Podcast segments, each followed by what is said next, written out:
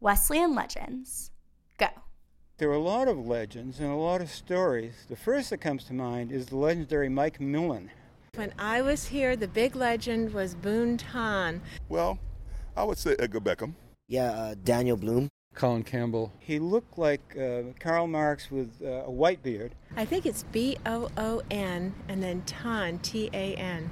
Uh, he was a wrestler, three-time finalist, two-time champion. He was actually had an office in my office building in the city.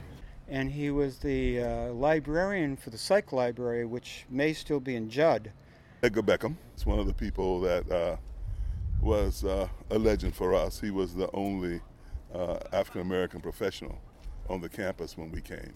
A student from the Philippines apparently was in our Facebook, but who never arrived, and we had the mystery of Boone Ton. And during the strike in 70, there's a very truly iconic photo out uh, in front of North and South College, and it's just filled with people during the strike, just milling around. And Mike Millen, he's just standing there.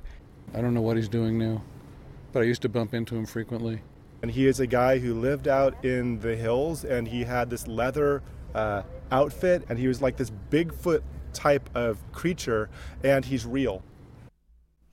This roving reporter edition was produced by Tess Altman, class of 2017. The clips were collected at reunion and commencement last year by Tess, Caroline McNeil, class of 2016, and Aditi Keeney, class of 2013.